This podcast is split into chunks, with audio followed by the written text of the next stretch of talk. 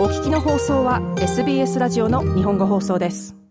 こんばんは。土曜日のこの時間はいつものように私安西直宗が日本とオーストラリアに関連したアーティストの情報を紹介していくコーナーです。さて、えー、今日は、えー、なんと、えー、チェコのプラハから、えー、録音させていただいております。えー、というのも、えー、キャッシュサベージャンラストドリンクスのヨーロッパツアー第2弾、えー、先週から始まりまして、えー、先週プラハ、その後、えー、チェコの別の場所に行って、それからスロバキアを回って、今またプラハに戻ってきてるんですね。明日からはドイツに行く予定ですけれども、周りをちょっと見ると、えー、オーストラリアのアーティスト、ツアー中のアーティスト多いですね。えー、僕やキャッシュの友人でもある TFS トロピカル F ストーム、まさにツアー真っ最中、今南フランスにいるはずですね。えー、それから先月紹介しましたクラム。クラムはほぼ UK EU ツアー終わりなんですけれども、えー、ギリシャであと一公演今週末アテネがあって、それから帰る予定のようですね。えー、あと、えー、ピンチポイントとかも来る予定ならしくてですね、まあ、まさにメルボルンインディアーティスト、えー、本当に数多くヨーロッパツアー中です。で、パンデミックが明けて海外ツアーが復活してから、忙しいのはアーティストだけじゃないんですよね。えー、アーティストと同じぐらい、もしくはそれより忙しいのがクルーなんですけれども、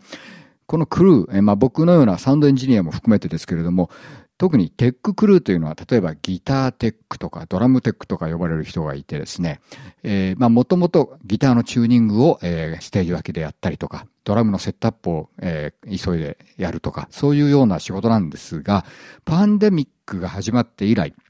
実はそれだけじゃなくなったんですよね。というのも、えー、未だに、まあもうすでにオープンになったとはいえ、誰かが陽性になると、その人はステージに立てないんですよね。数日の間少なくとも。どこの国でもまだ、そういうルールは残ってるわけです。えー、ところが、例えばギタリストが一人陽性になっちゃいましたと。えー、だからといって、その後数日間の公演を全部キャンセルとかいうことになると大変な損害になってしまいます。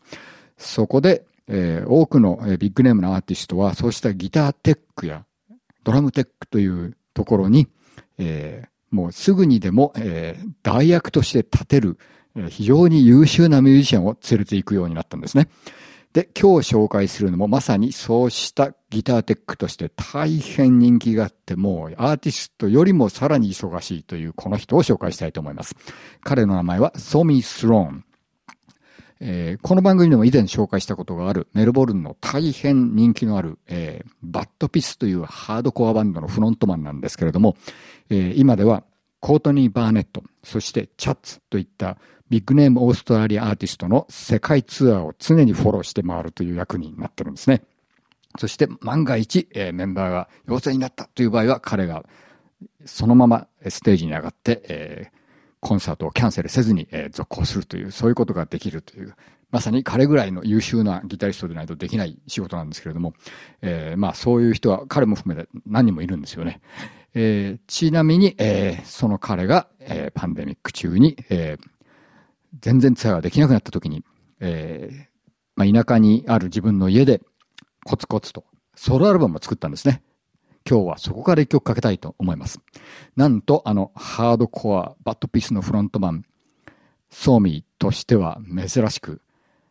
ミニマリストというタイトルのアルバムなんですが、まさに、え、ストリングスなどをフィーチャーしたミニマリスト的なコンテンポラリーミュージックという主眼で作られてまして、大変面白いアルバムです。ちなみに今日かける曲、The Blizzard という曲は、えー、ビデオも素晴らしいんですけれども、ビデオは、えー、今まさに、えー、私の横で、えー、ラップトップで仕事をしてます。えー、キャッシュターベジャン、ラストリンクスのギタリスト、エド・フレイザー。彼がディレクターとして、えー、撮ってるんですけれども、本当に素晴らしい時のビデオですので、えー、ぜひ一度そちらの方もチェックしてみてください。それでは、ソーミスローンのソロアルバム、ミニマリストから、The Blizzard。どうぞ。SBS 日本語放送の Facebook ページで会話に加わってください。「LIKE」「いいね」を押してご意見ご感想をお寄せください。